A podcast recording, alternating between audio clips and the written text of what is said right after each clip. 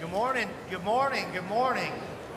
I'm all about that bass, guys. Give me a little. Give me a little bit more bass. Uh, it is. It is.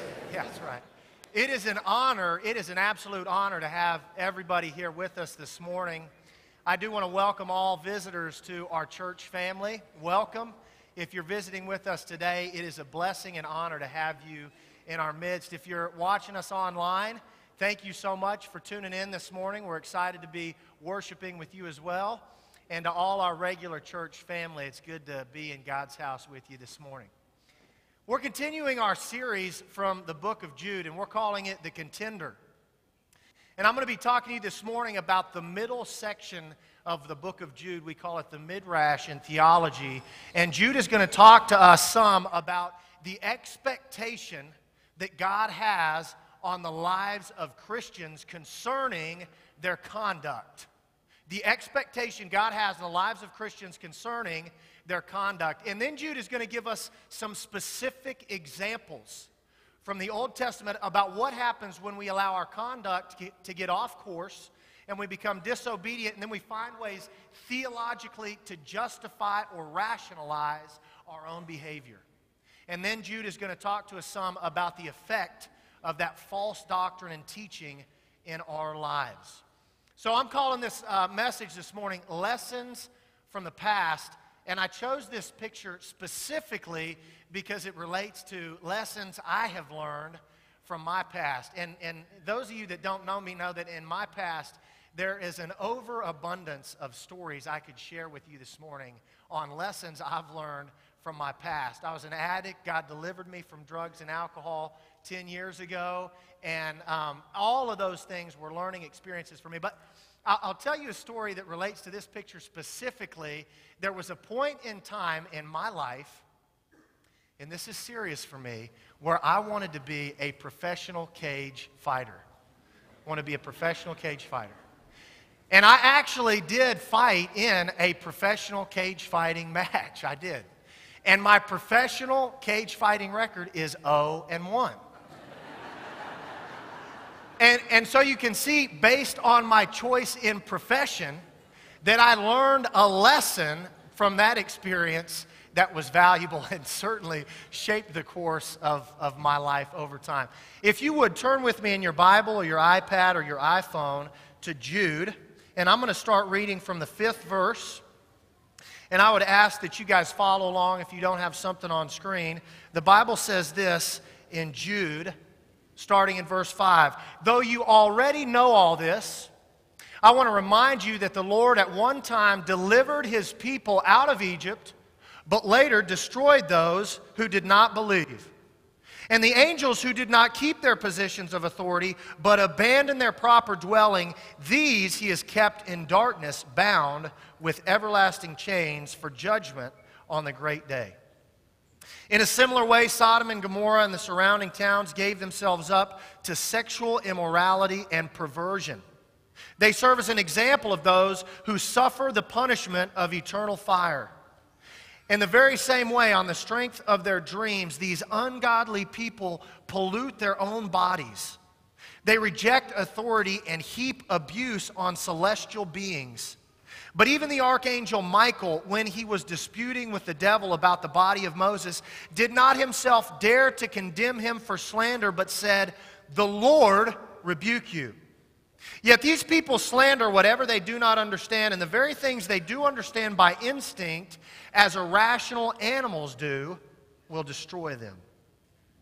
Woe to them! They have taken the way of Cain. They have rushed for profit into Balaam's error. They've been destroyed in Korah's rebellion. These people are blemishes at your love feasts, eating with you without the slightest qualm, shepherds who feed only themselves. They're clouds without rain, blown along by the wind, autumn trees without fruit, and uprooted, twice dead. They are wild waves of the sea foaming up their shame, wandering stars for whom blackest darkness has been reserved forever. Enoch, the seventh from Adam, prophesied about them, saying, See, The Lord is coming with thousands upon thousands of his holy ones to judge everyone and to convict all of them of all the ungodly acts they have committed in their ungodliness. And of all the defiant words ungodly sinners have spoken against him. These people are grumblers and fault finders. They follow their own evil desires, they boast about themselves, and they flatter others for their own advantage. I want to break this text down into three sections. The first is the expectation of Christian living. The expectation of Christian living. Now, the first group that Jude emphasizes here in the fifth verse of his letter is the Israelites who had been delivered from Egypt. The group of people that at one point in time were in slavery and in bondage, beaten and tortured, subjected to the autocratic, authoritative rule of a group of people separate and apart from them. And they, they had been there for some, some words up around 400 years. So this was not just one generation of imprisonment or captivity or slavery. This was generation after generation after generation after generation. And God hears the cries of his people and he raises up a man named Moses to lead them out of that captivity. And in Numbers 14, we get the backstory that Jude is referencing here in his fifth verse. I'm going to pick up for you in Numbers chapter 14 and verse 1. The Bible says this That night, all the members of the community raised their voices and wept aloud. All the Israelites grumbled against Moses and Aaron, and the whole assembly said to them, If we had only died in Egypt, or even in this wilderness, why is the Lord bringing us to this land only to let us fall by the sword? Our wives and children will be taken as plunder. Wouldn't it be better for us to listen to this, church? Go back to Egypt? And they said to each other, We should choose a leader and go back to Egypt. I thank God for the integrity and character of Moses and Aaron who plead with the Lord, do not destroy these people. The story picks up after God responds to their pleas. The Lord replies in verse 20, I have forgiven them as you asked. Nevertheless, as surely as I live and as surely as the glory of the Lord fills the whole earth, not one of those who saw my glory and the signs I performed in Egypt and in the wilderness, but who disobeyed me and tested me ten times, not one of them will ever see the land I promised on oath to their ancestors. Not one who has treated me with contempt will ever see it. Later on in this section of Scripture, God tells Moses the two people who will actually see the land of promise that were delivered from the land of captivity. One of those is the only uh, Israelite on record who is actually the son of a Catholic lady it was Joshua, son of Nun. Joshua's son.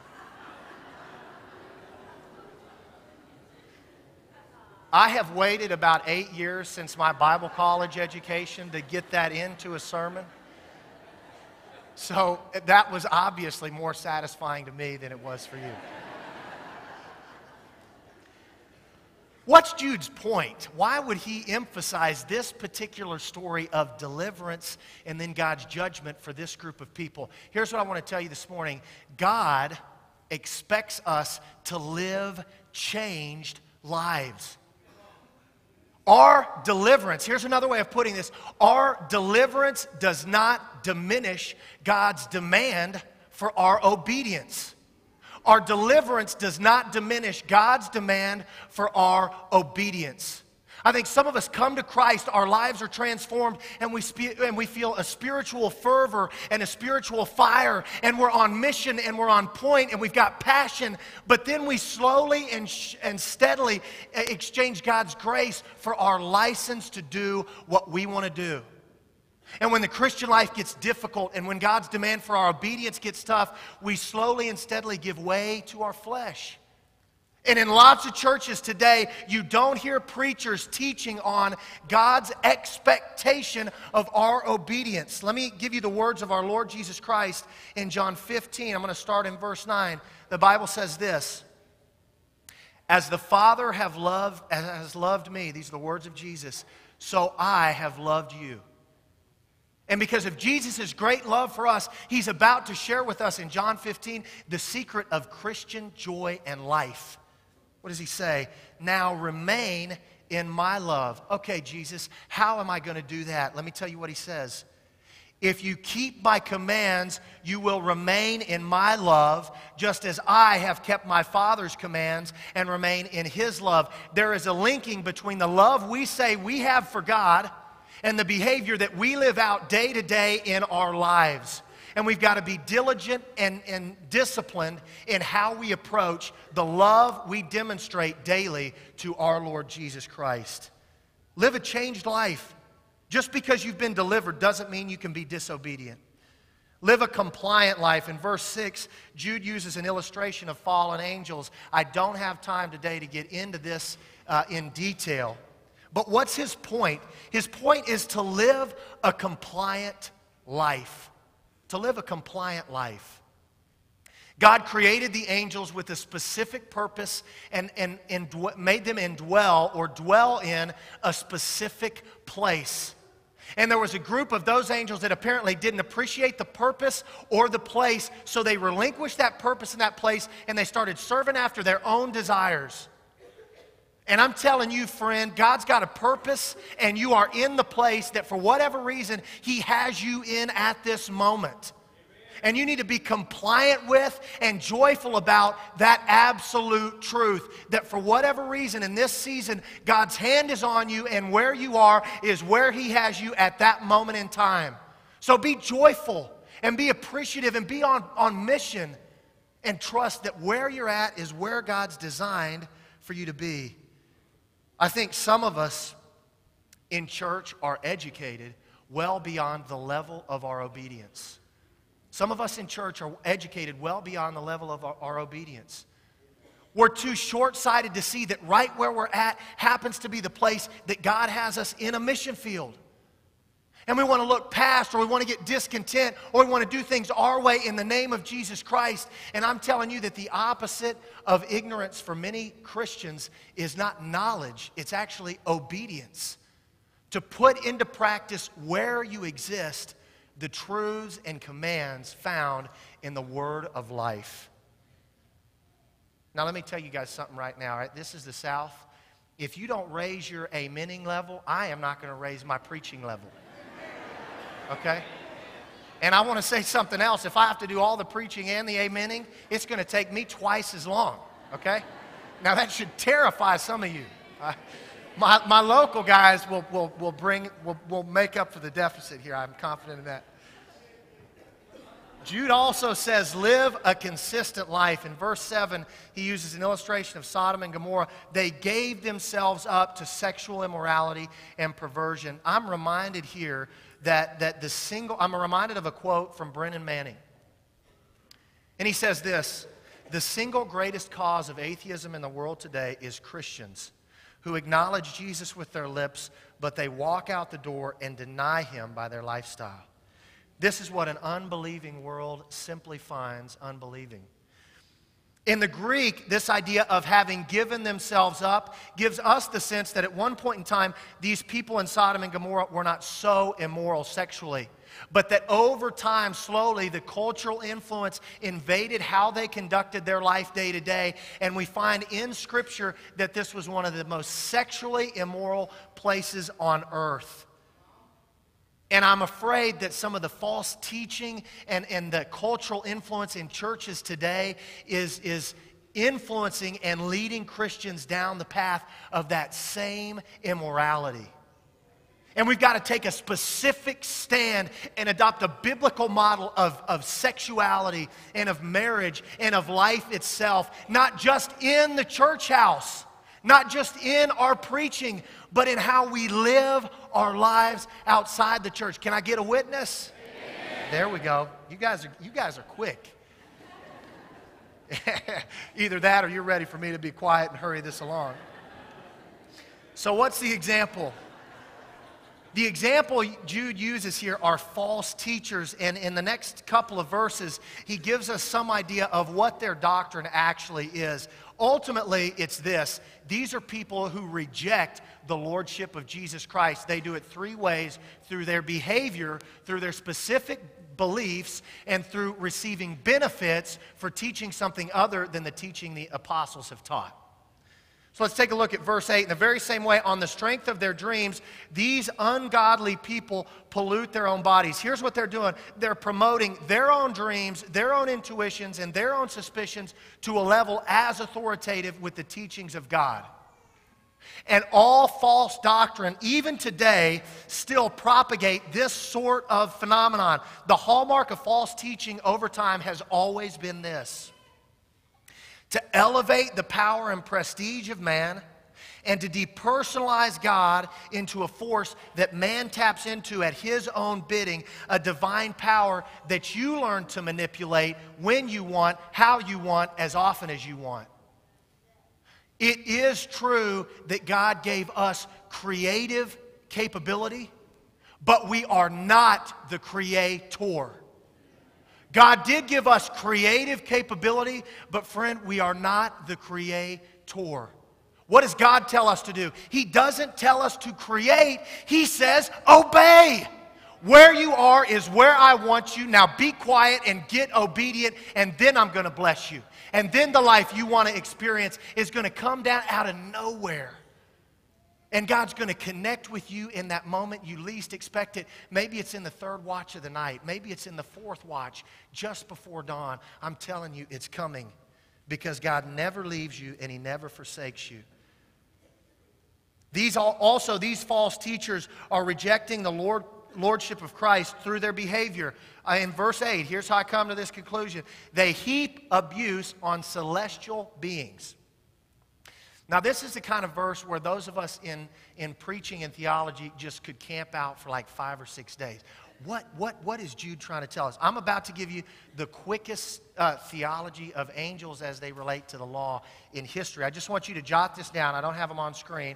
And I'm going to make a case for how these false teachers have rejected the lordship of Christ through their behavior and through their teaching and their doctrine. Hebrews 2 2 says this Since the message spoken through angels was binding, and every violation and disobedience received its just punishment. Message spoken through angels, okay? Acts 7 53. You who have received the law that was given through angels, but have not obeyed it. Received the law that was given through angels and have not obeyed it. Galatians 3:19. Why then was the law given at all? It was added because of transgressions until the seed to whom the promise referred had come.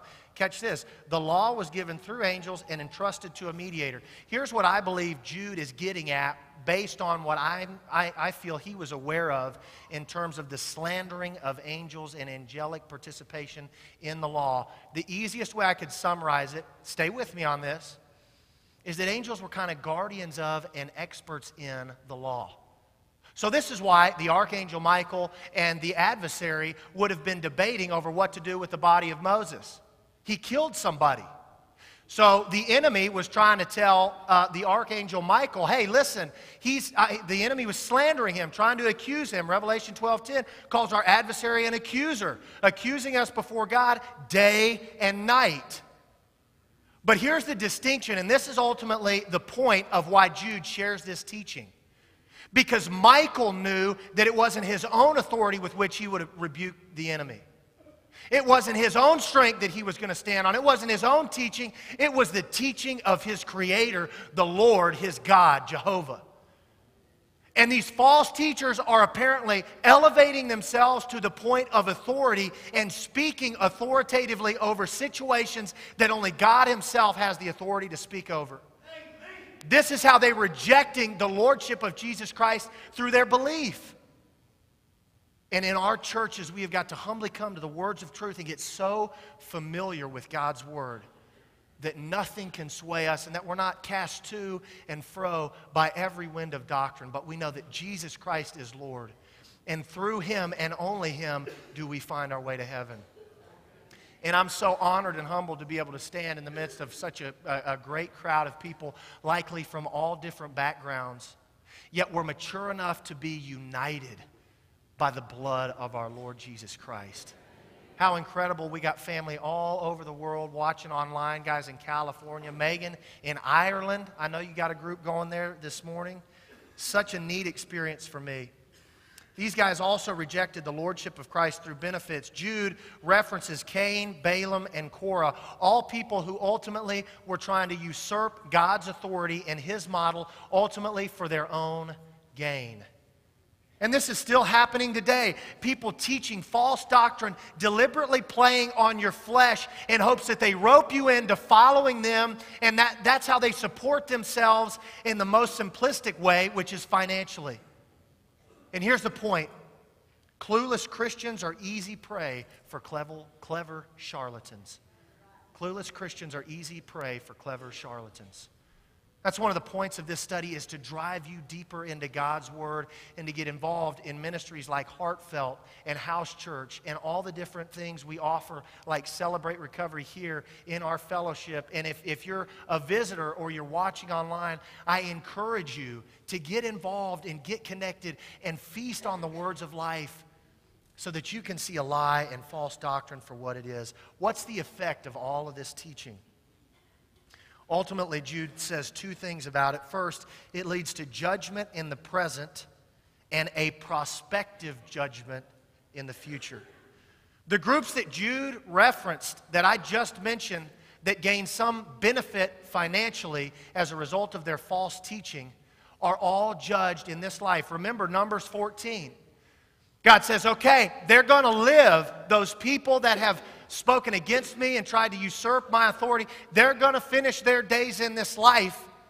But their judgment in this life is that they don't get to see the land of promise.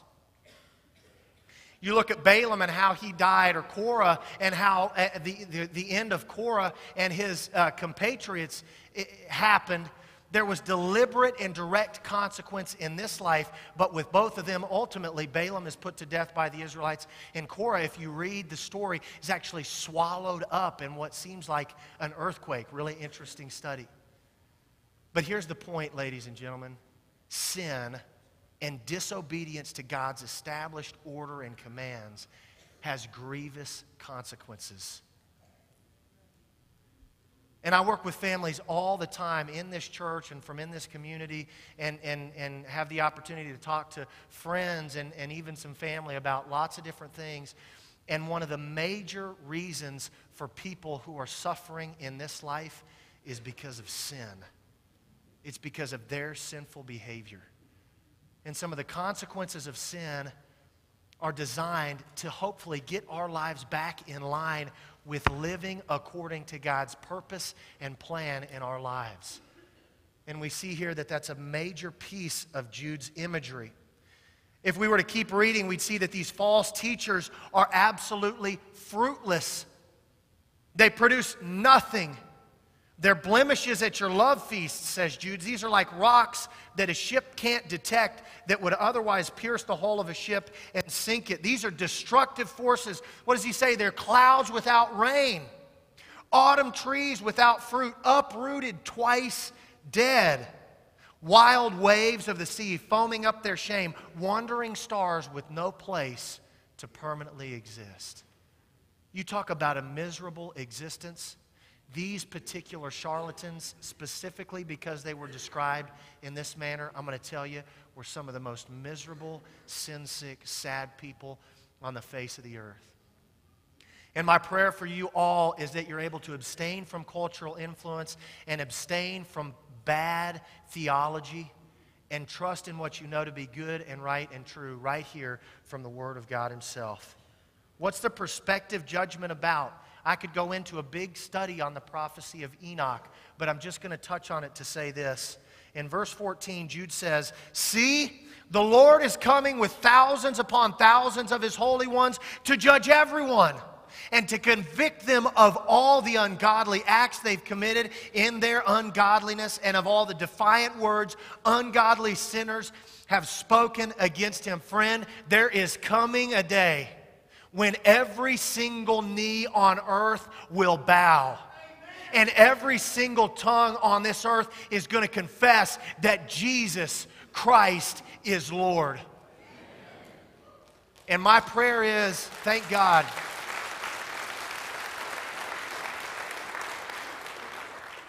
My prayer is that you're ready for that day.